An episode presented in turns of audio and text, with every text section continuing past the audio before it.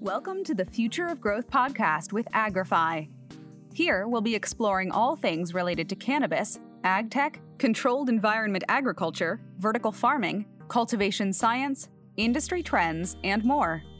Informed by science and driven by data, episodes will enlighten our audience through open dialogue with thought leaders, innovators, and industry disruptors who are forging the future of growth. Join our host, David Kessler, Chief Science Officer at Agrify, as he dives into the many facets that cannabis and agriculture have to offer. Stay connected with Agrify by joining us on all platforms at Agrify Corp and by visiting our website, www.agrify.com.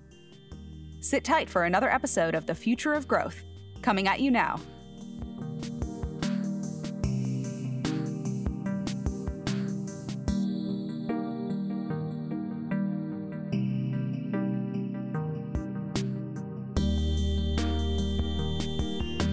Welcome to the Future of Growth. I'm David Kessler, the Chief Science Officer at Agrify, and I'm joined today by Dr. Ethan Russo, a legend and recently described luminary in the cannabis industry.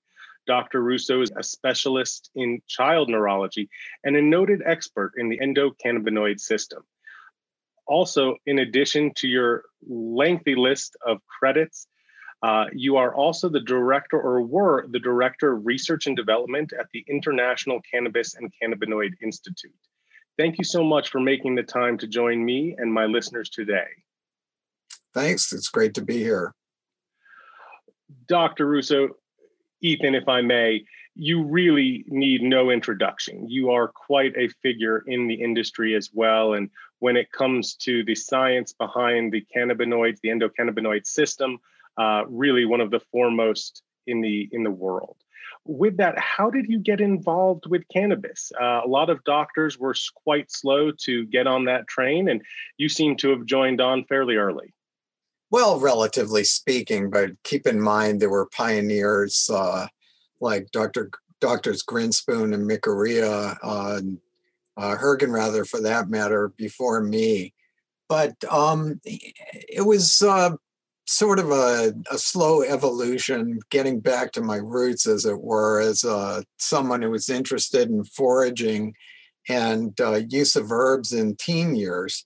Uh, but I had the standard in doctor, doctrination in medical pharmacology uh, in school. But when I was in practice for seven years, circa 1990, um, it really seemed to me that I was giving increasingly toxic drugs to my patients with less and less benefit. And I turned back at that point to an interest in medicinal plants. Um, and this really uh, started with ethnobotanical studies, looking at what indigenous people were using for neurologic conditions, particularly headache. Um, that led me to the rainforest in Peru uh, for two trips, uh, including a three month sabbatical uh, in the Amazon in 1995. When I came back, it was 1996. Prop 215 happened in California, and I quickly became embroiled in the cannabis controversy. Um, but even by that point, I was well aware of the fact that many of my patients, particularly those with multiple sclerosis, were using cannabis to advantage. Um, once I started really delving into it, um, the science behind cannabis therapeutics, as well as uh, the recently discovered endocannabinoid system, I was really hooked by its intricacy and its possibilities. Uh, the potential there was limitless, it seemed, and that eventually led to uh, uh, well, what uh, became my full time job eventually uh, with GW Pharmaceuticals and subsequently. And that was in the development of uh, Sativex, and what was the other uh, product that you? Epidiolex, yeah. of course, and that led to GW's more recent uh, purchase or uh, by Jazz Pharmaceuticals. I mean, that is really the two drugs that put them on the map. Exactly. But what people may not understand is uh, that there was a really amazing pipeline behind that of other possibilities um, regarding uh, so called minor cannabinoids uh, but have never really gotten the attention or publicity uh, that they really deserve in terms of their medical potential. Absolutely. And when we look at phytochemicals produced by cannabis, I mean, the latest number I saw in a research paper this year was 545 different chemical metabolites. Do you think we'll continue to unearth more? Well, there sure could could be with better analytical techniques, but with cannabinoids, uh, it breaks down this way. There are at least 150 that the plant makes. There may be others that appear as artifacts of analysis. You know, when you start heating things, they change. Um, but we really know a good bit uh, of the pharmacology of only about a dozen of the phytocannabinoids in cannabis. But what we know there is already quite uh, dramatic in terms of the therapeutic possibilities. Um, so, just like there's been a CBD craze, I think we're beginning now a phase of a cannabigerol CBG craze. Mm-hmm. Um, yeah, there's a bit of a delta 8 craze. There will be a THCV craze. Um, Agreed. Acid cannabinoids craze. I'm not sure when they're going to hit their stride, but um, this is all likely going to happen. I definitely have heard a lot of clamor around THCV. CBG has already been moved on as one of the more productive and valuable crops for a lot of the hemp farmers looking to monetize their biomass. And so we we absolutely will see a push towards some of these lesser known minor cannabinoids. Um, but when it comes to doing research on these cannabinoids here in the US, there's some significant hurdles in our way. Can you go into that a little bit? I mean, we lost out a lot of tax revenue by not being able to support companies like GW Pharma. Well, uh, I mean, we could spend many hours on this. It's it's one of my pet peeves. Actually, it's been the bane of my existence for 25 years, and is a convenient explanation for why I've spent a bulk of the last generation working for foreign companies. It is not possible in this country to do genuine clinical research with domestically originating material. Everything has to come through the NIDA monopoly and it's material that's not standardized uh, means that it's not consistent. If you had used it and had a good result, you would not be guaranteed of having the same material again. And make no mistake, this is by design. Uh, as I've said before, this is a system that was designed to fail. And in that, it succeeded very well. But let's give a current example. Um, as we said, uh, there's a lot of excitement now about cannabigerol, but what does it really do? Well, we aim to answer that, and we have just submitted a journal article that's the largest study of CBG in humans. Now, unfortunately, it's just a survey study because uh, that's all that's really possible. But we had 127 people who were using material. They were only allowed into the survey if their material was greater than 50% CBG.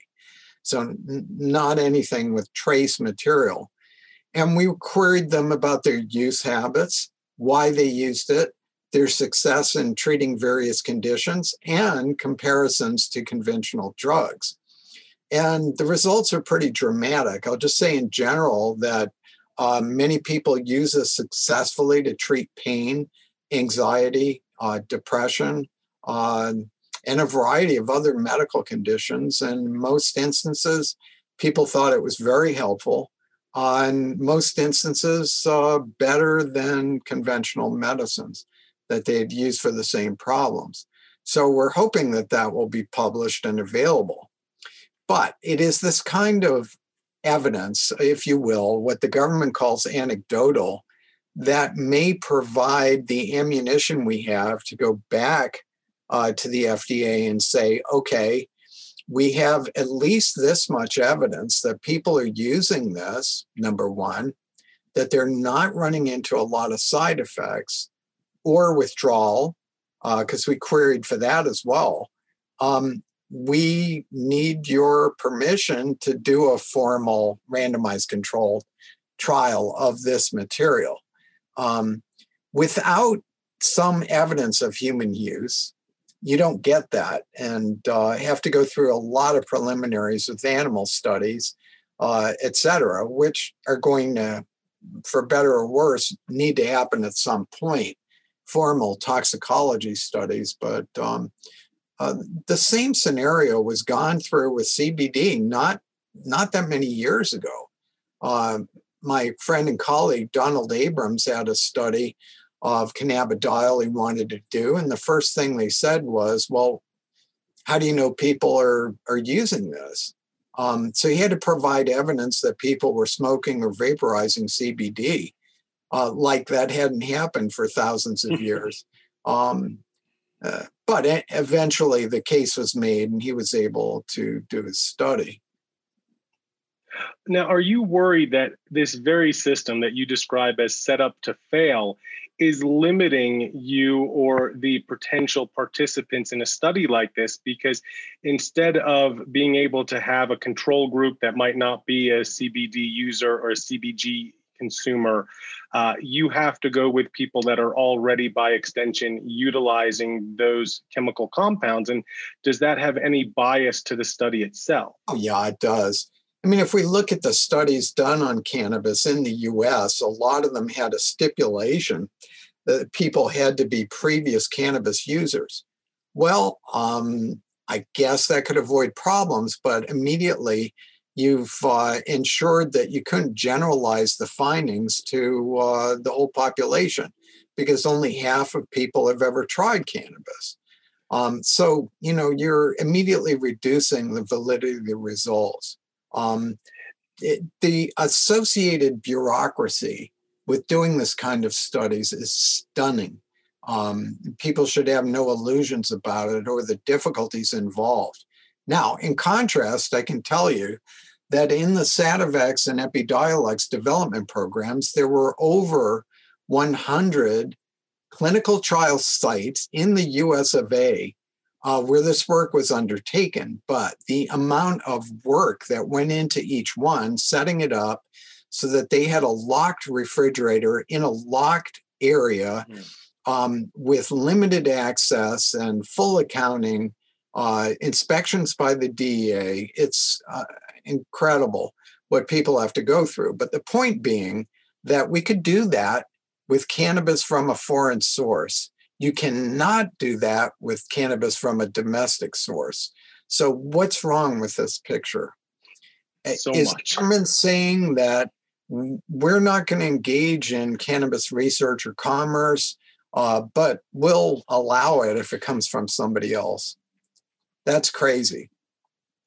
It really is. And again, the system is designed to make it difficult, to make it challenging, to prevent research from moving forward.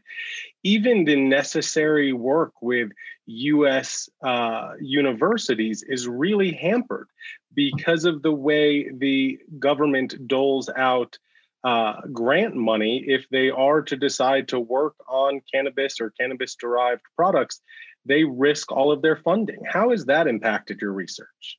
Uh, well, it makes it impossible to do anything in American universities, um, or darn near so.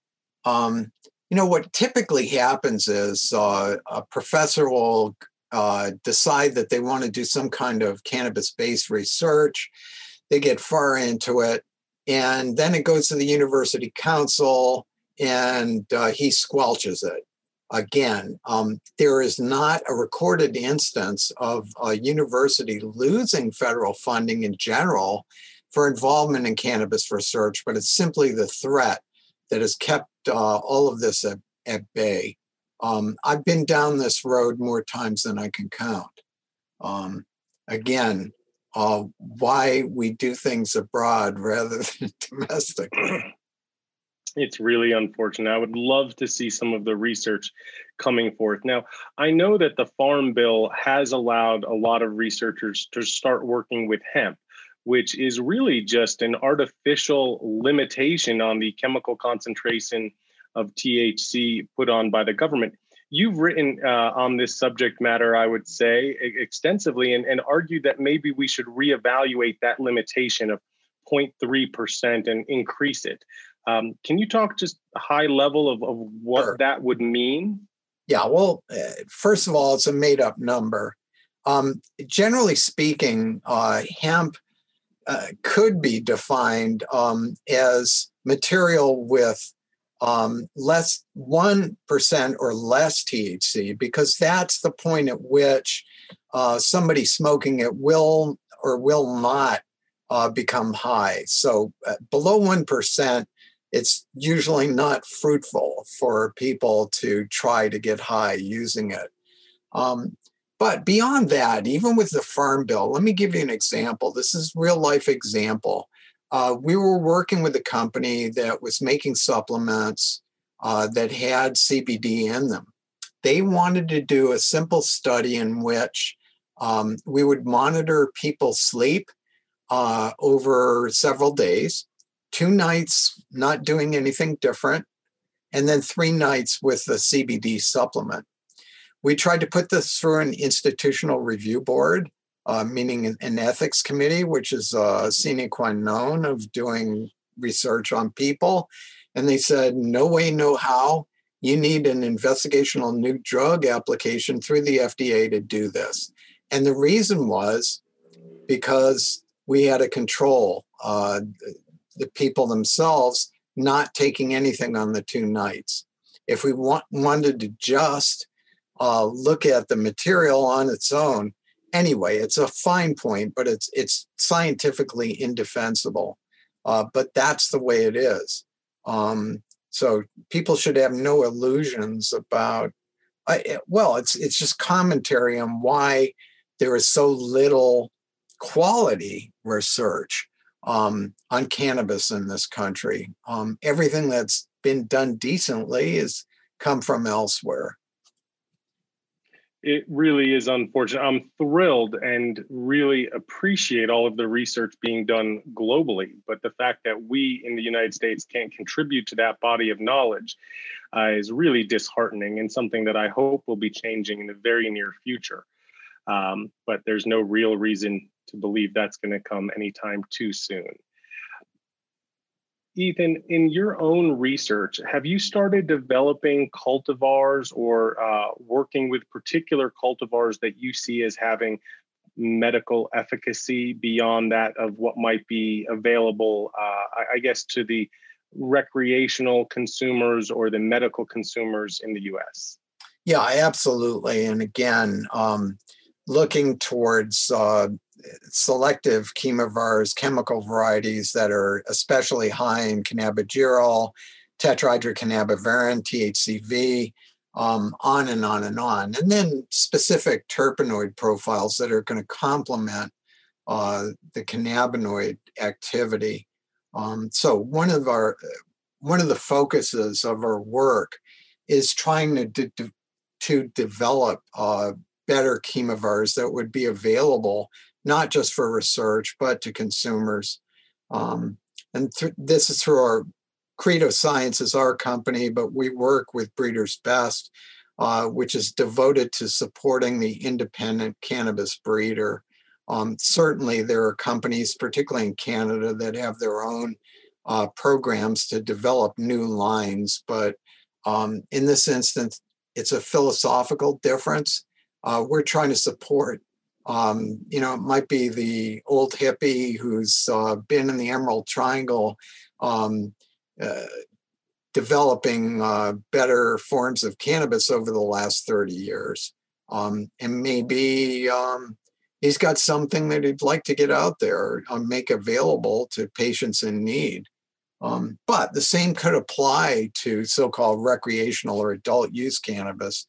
Um, our motto is uh, we want to make cannabis safer and better, but that's really a broad um, uh, approach to things that it, encompasses a lot of different endeavors.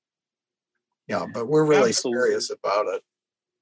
And to that end, I mean, there are so much proliferation of genetics, but because it's been in the legacy market, uh, those have not been widely distributed into the legitimate side of the industry. And so, what you're hopeful of, what you believe is actually likely, is that some of these breeders, some of these growers, do hold these unique chemovars, and that if they're willing to share, we could broaden the efficacy of these chemovars by distributing them to people in general around the world.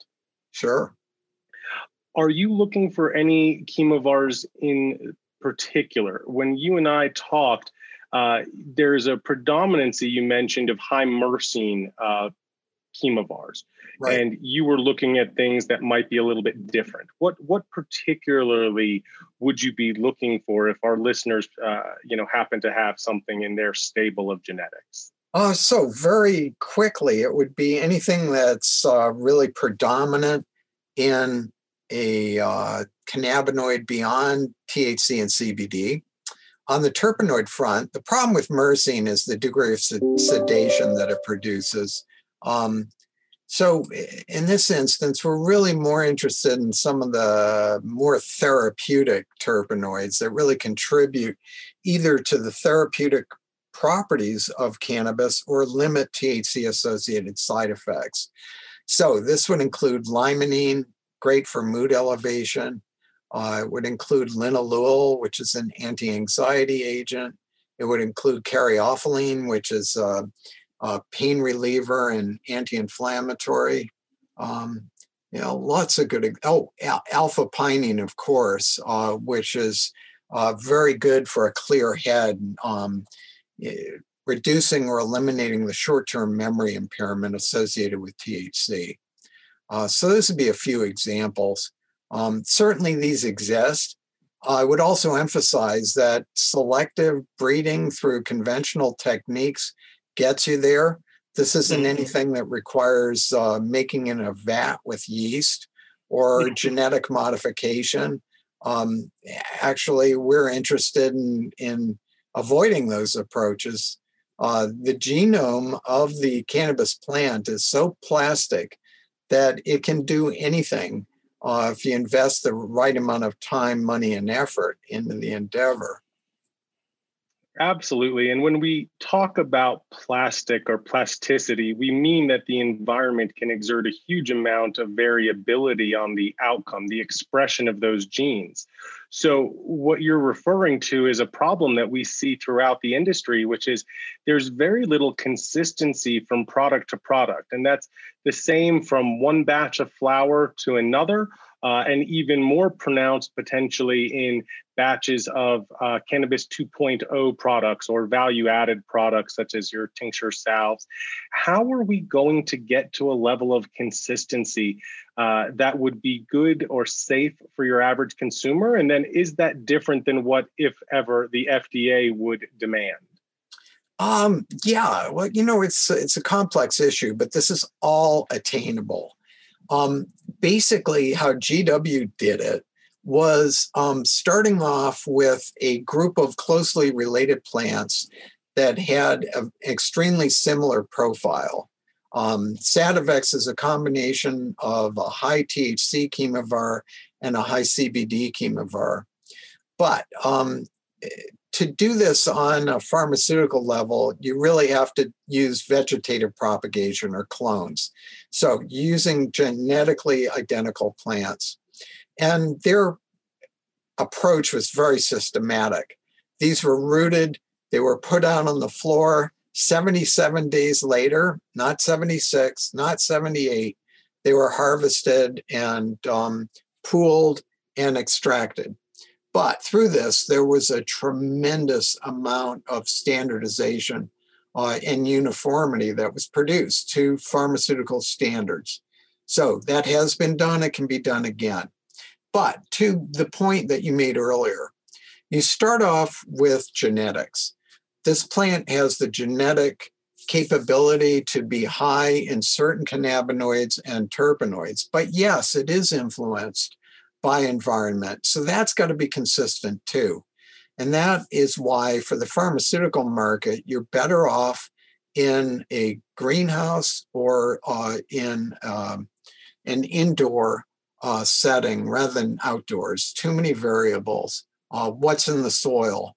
Um, is the smoke going to blow in? Is there going to be a hailstorm that ruins the crop? You know, it's a hard thing to, to deal with.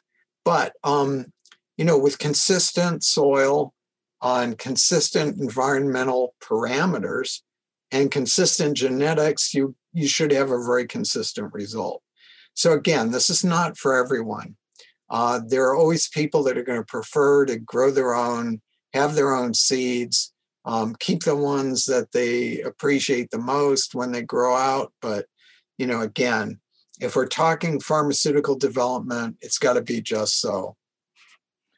Understood, Dr. Russo. And and again, you know, through the control and reproduction of these very tightly reproduced environments, you minimize the variability expressed by the plant and ultimately lead to a more consistent product, whether it's used uh, as a dried flower mass or whether it's then goes through an extraction process.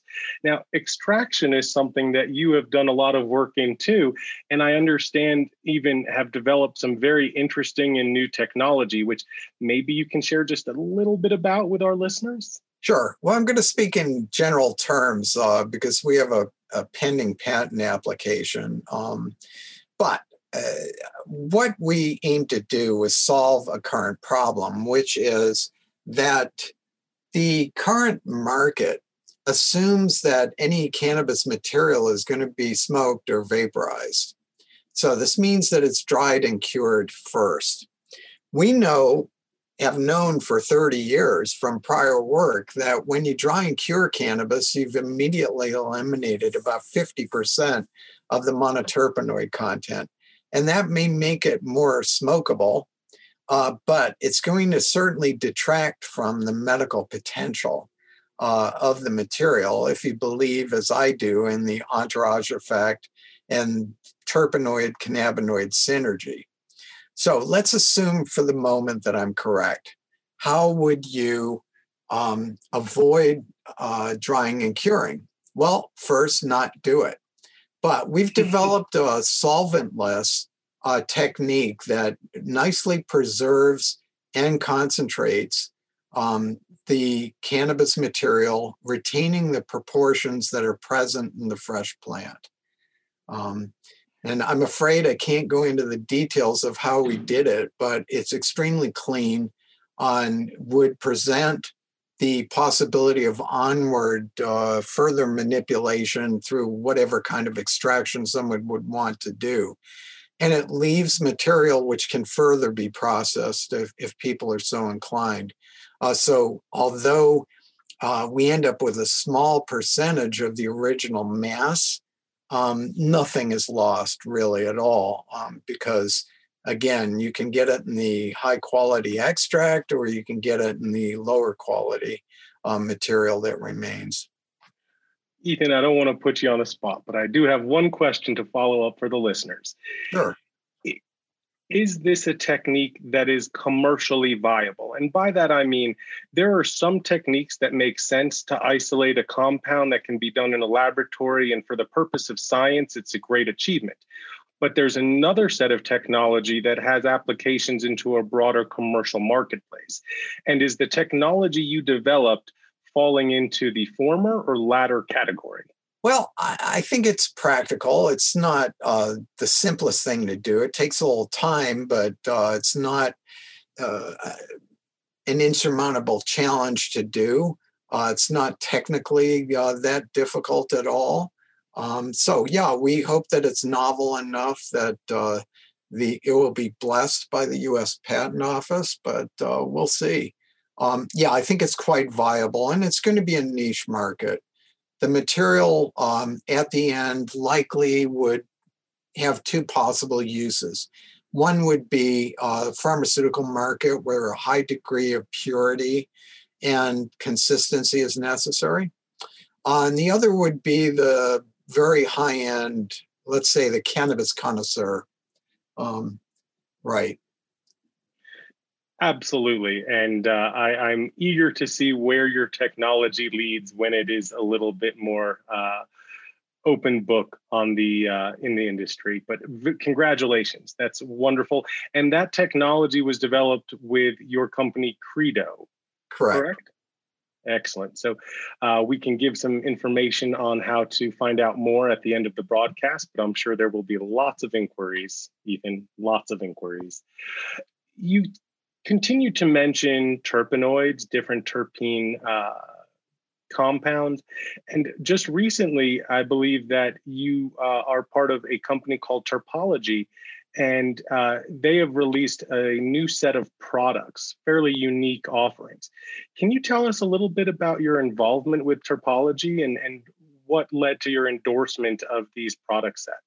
Sure. So Terpology is a line of products developed by the company True Terpenes. Uh, they're based in Portland, Oregon, and in Texas. Um, so I've known the folks involved for several years. Um, and uh, this came about originally because uh, wanting to do research and looking for sources of terpenoids, um, there really weren't good ones uh, years back. Uh, you had the chemical houses, um, but their material was made from petroleum distillates. It wasn't pure.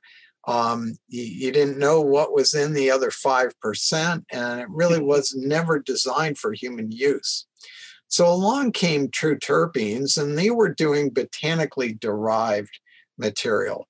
Um, part of the problem with terpenoids is they come in different uh, stereoisomers. So, uh, for those who aren't chemists, and I'm certainly not, but that means they're they look a little different in three dimensional space, but that makes all the difference. Um, uh, you know, if it's a right handed molecule or a left handed molecule, it may smell, taste different, uh, and have different pharmacological effects. One will fit on a certain receptor where the other one doesn't. So, mm-hmm. you know, if you're trying to analyze what the terpenoids in cannabis, you need things that look the same, the right stereoisomers. Uh, so it started there. Um, but uh, the company is also making a movement in hemp derived uh, terpenes. And ultimately, I think this is going to be important. Um, for example, in New York State, which is in the process of legalizing, um, there's a requirement uh, that anything added to a cannabis preparation be from cannabis. Um, but with the terpology uh, mixtures, what we were doing, or um, basically, I wanted to create certain recipes um, that we hoped would uh, provide certain consistent effects. Um, this was based on my knowledge of aromatherapy. Um, when I go to formulate, I go to the books, uh, see which essential oils from what plants uh, have been recommended for that condition, whether it be to sleep, relax, um, uh, deal with anxiety, uh, greater alertness, whatever it is um, and looking for common threads. And quickly it becomes apparent that, gee, you know, this particular terpenoid is appearing in all five of these that aromatherapists recommend. Um, so it's easy then um, uh, to look into the pharmacology. Is there a rational basis for it? And at the same time, you want to eliminate the ones that might have associated toxicity or aren't good to inhale um, mm-hmm. So uh, basically, looking for common threads, understanding the pharmacology, understanding the toxicology, and then coming up with combinations uh, that would make sense for the particular mood desired, um, that kind of thing. That's fascinating, uh, Ethan. It really is. And you mentioned you you talked about exogenous and endogenous terpenes, which uh, are derived from the species and genus of the plant that you're working with, which is, uh, I guess, what the legislation in New York is aimed at. Or if you wanted limonene, you can get it from any other citrus plant, extract it botanically and concentrate it. Is there a benefit to using those? Uh, endogenous uh, derived compounds when you formulate? I mean, is New York onto the right track, would you say? Well, I think it's an important trend. Is it absolutely necessary in terms of uh, the effects? Maybe not.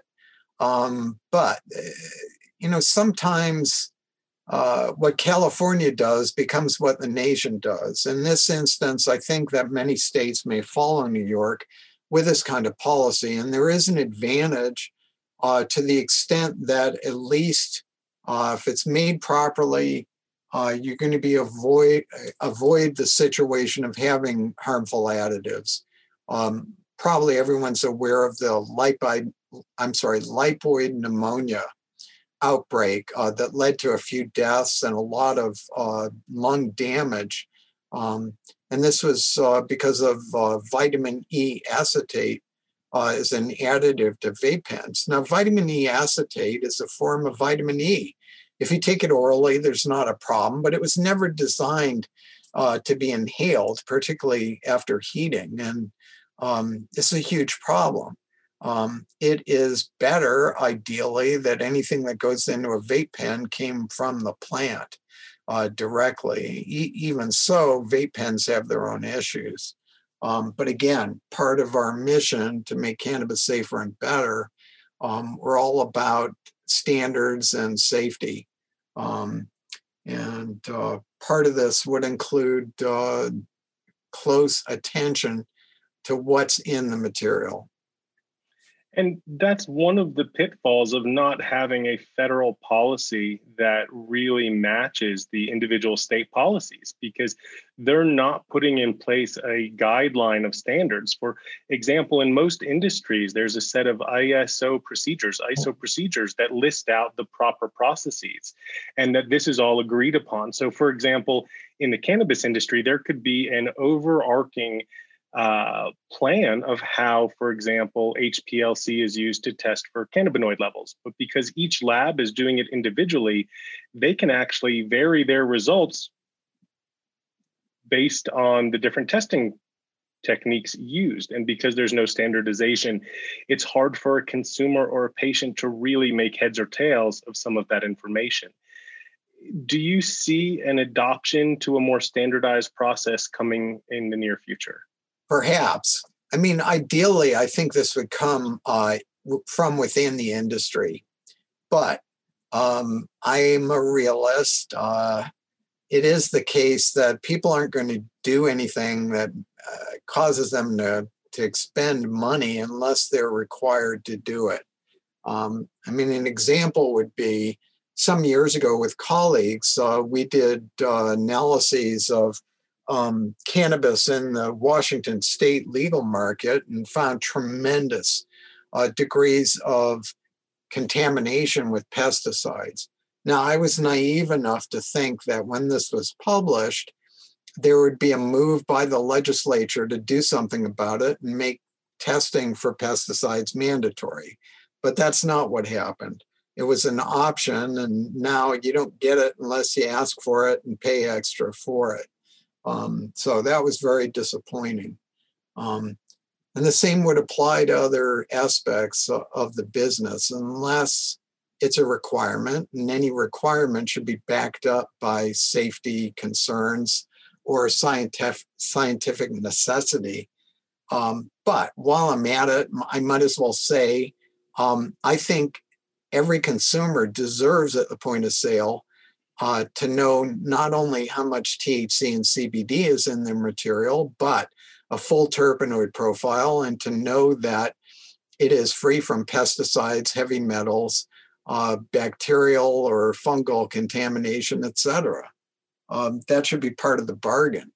Um, now, that may ultimately mean that the state gets a little less tax revenue, but um, that's okay with me too. I understand. And while we do see some states that mandate and require all of those tests, we also have other states that, up until even a few months ago, didn't require any testing of their cannabis products, which to me is abhorrent and completely un- understandable. It just makes no sense how you could have a medical program and then not require any type of analysis or testing. Uh, but no one ever said the government is sensible or rational. So we'll have to bide our time. Dr. Russo, there is currently a bit of a hot button issue going around a uh, compound called Delta 8. Can you maybe tell us about Delta 8 and enlighten us on what that controversy might be or why it's become an issue now? Sure. A little background. Uh, so, uh, people will often say that it's not a natural component of cannabis. Well, it is it is uh, is an isomer of delta 9 uh, THC. Um, so it's just a little bit different positioning of the molecule. Um, it is similar to THC as best we know, uh, meaning that it's a partial agonist at the CB1 receptor, but uh, you will hear that it's less potent than delta 9, but that really hasn't been tested head to head in humans. I'm hoping that my colleague Ryan Vandrey at Johns Hopkins will uh, get his grant and uh, initiate the studies to show this. But um, what we found out recently is that in the best labs, you can separate delta 9 and delta 8 and see that it is a natural component of cannabis. It is more stable than delta 9. Um, but the problem comes about that the vast majority of the delta 8 that's available commercially in the US now is being cha- transmogrified, if you will, uh, from CBD, from hemp crops. And uh, I'm sorry to say, this isn't what I want. This is the way it is. All of this is illegal under federal law, every bit of it. Because, first of all, uh, again, you're allowed, uh, well, CBD is illegal under federal law unless it's in Epidiolex. Um, mm-hmm. but the fact is that this is extracted um, and produced uh, synthetically, which is a violation of the Controlled Substances Act of 1970. Additionally, it clearly is psychoactive. Um, and as an analog of delta 9 THC, um, uh, there's a law, uh, federal law again, that says if you're making something artificially uh, that's closely related to something that's already illegal in Schedule One, then it's Schedule One also. Uh, but Delta not, Delta Eight is clearly Schedule One, um, as it is. So people should have no illusions, and maybe at this point people don't mind that they're doing something that's federally illegal, uh, but um, they should be aware that it is. Um, Definitely. And the loophole seems to be closing as, you know, 11 states have enacted legislation, five more have active legislation pending. And I think that, if you will, the jig is up. It was an interesting idea of applying a less regulated chemical to a uh, hemp flower.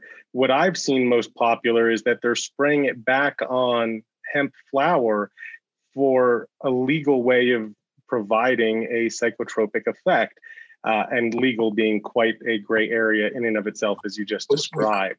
Yeah, we call that tortured legal logic. Um, it's it's uh, faulty, I'm afraid. It really is. Now, are there any health risks associated with Delta 8 that people should be aware of, or just really to know more about the manufacturing process and the provider of the products they consume. Yeah, I couldn't vouch for any of the products without knowing the technique that it's gone through. But, you know, it had to be made in a lab and what kind of quality control was there? What kind of contaminants would there be? Uh, again, dosing. If you have enough delta 8, it's it potentially could cause any of the problems that delta 9 does uh, in terms of anxiety, panic attacks, uh, orthostatic hypotension, uh, even toxic psychosis. Now, I haven't heard of that happening to any great degree, uh, but certainly there's a potential. It clearly is a partial agonist of the CB1 receptor, and at a high enough dose, any of these things could happen. Well, what I would love to see is an overarching policy that supported safe access to cannabis and cannabis derived products you know, again, that is in time, hopefully to come, and might more likely come internally from the industry putting it forth than from the federal government making sweeping regulatory changes. Uh, but with that in mind, how do you envision the industry evolving? You had mentioned yeast fermentation as a method of producing cannabinoids uh, at a high level. Where do you see the industry going in, say, the next five years? Uh, it's all of the above you know, basically the three or four echelons of uh, cannabinoid activity, but the traditional ones would be herbal cannabis. Uh, mm-hmm. Second would be uh, supplements, hopefully with some degree of quality control. And third is pharmaceutical development. Now, the mistake that I think many people make is thinking that one echelon of the market could dominate or eliminate the others. This has never happened, it never will happen. But we have a fourth echelon now, which is synthetically derived or yeast produced uh, cannabinoids. And again, I think the science is fascinating. I'm no Luddite, but it's never going to do what the cannabis plant can do, either in terms of yield or the panoply of different ingredients and the entourage of effects that they produce. Uh, so I stand firm on that. I've had opportunities to go in the other direction, but it's simply not of philosophical interest to me. I definitely see the limitation of an isolate product, a single chemical compound, as opposed to this incredible wealth, a cornucopia of phytometabolites that cannabis provides. And while you might be able to get high off THC produced from yeast, it's not going to ever provide the benefits or the experience of a well rounded uh, entourage based natural product. Um, now, that said, I also see a race to the bottom, and people are always looking for a lower cost way of producing everything. You know, the old adage that there's always someone willing to do it for a penny less and a little bit worse. Um, I don't want that to be where the industry goes. Do you think that biofermentation, whether it's yeast based or whether they're using bacteria like E. coli, do you think that will foster or even expedite that race to the bottom? It could. And again, it really depends on, um, well, what the consumer wants um, and uh, what safety factors we see involved. Um, again, I know the direction in which I want to, to head, uh, and it's just not down that same road. Absolutely. I, I personally am a huge fan of flower and all of its diversity in both color and aroma and chemical properties. And I hope that we never get to a point where it's just produced in a lab. You know, my concern is there's a lot of uh, opinions, a lot of feelings about these derived products. But in my experience, people's memories are short and their pockets get light and uh, you know it makes it possible even with a large amount of uh, i guess opposition to these products if they're cheaper and the market pushes them it could have a significant penetration. And you know whether that's an efficacy issue a safety issue it's not necessarily where i would prefer the industry to go. Uh, and I don't know your opinion there, but um, would be interested to hear. Uh, yeah, you know, I there are many arguments on both sides. Uh, I, think one the industry might have is, oh, you can't have this mixture because cannabis tastes lousy. Well, some do and some don't. Um, uh, 20 years ago, I remember having a cannabis flavored soda in Switzerland, and it was delicious. And there are many people that like the taste if it's doctored up sufficiently. Um, so again, um, it's all a matter of what's in there. And if you're you have quality control on the ingredients, again, uh, you can have the effect and the flavor that you want. Um, keep in mind the terpenoids are flavor ingredients. Most are generally recognized as safe. Uh, you're exposed to these every day in different forms you know, you bring up the quality control, and I know it's something that is important to you. Is there an issue with the quality control right now? I mean, are individual companies doing a good enough job of, I guess, self policing in the absence of overarching regulations? Uh, again, it is going to run the range from uh, ethical, uh, done properly, to the really shoddy and unreliable. Um, so, boy, until I would look closely on techniques and results, I, I wouldn't vouch for anything. I completely understand. Uh, Dr. Russo, it has been an absolute pleasure speaking with you today, and I'm sure all of the listeners have a lot more questions. If they would like to get in touch with you, how might they go about that? Uh, well, they could email me at ethanrusso at comcast.net. Also, all my uh, articles are available at ethanrusso.org. If they would hit the library tab, there are a number of pages on there. And um, because it's my personal website, they can use those without copyright limitations. Thank you for that free access to literature. We appreciate both being uh, informed and then being able to share that that science with everyone else.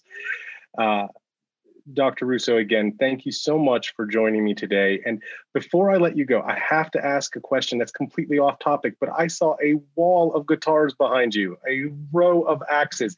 Please tell me about that. I just have to say, it surprised me. Uh, well, uh, what what you're seeing there, and uh, other people don't have the benefit of seeing, is what I call Rickenbacker row. Uh, Rickenbackers, for those who don't know, are American-made guitars, handmade um, famous uh, use by the Beatles and the Byrds, mm. and more recently by members of Tom Petty and the Heartbreakers. Um, but I have a particular penchant for these. Uh, I have several. Um, they're all different um, and desirable in their own way. But uh, yeah, one of my pastimes is playing guitar, and uh, I'm probably not that good, but uh, that's my uh, psychotherapy it is a beautiful collection, and I'm thrilled to learn a little bit more about you that the public might not know. So, thank you again for joining us today, for sharing all of this wonderful information, your insights, and for providing our listeners some really new uh, and different uh, opinions. We really appreciate it, uh, Dr. Russo, and thank you so much for joining me and the Future Growth audience here on the podcast today. It was a pleasure. Thank you so much. Have a great day. Thanks.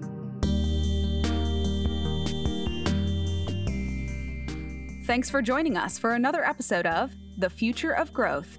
We love to hear from our audience. Have a great idea for a guest or a topic you'd like us to cover? Thoughts you want to share? Reach out to media at agrify.com. Don't forget to stay connected with Agrify at Agrify Corp on all platforms and by visiting us at www.agrify.com. See you next time for another episode of The Future of Growth.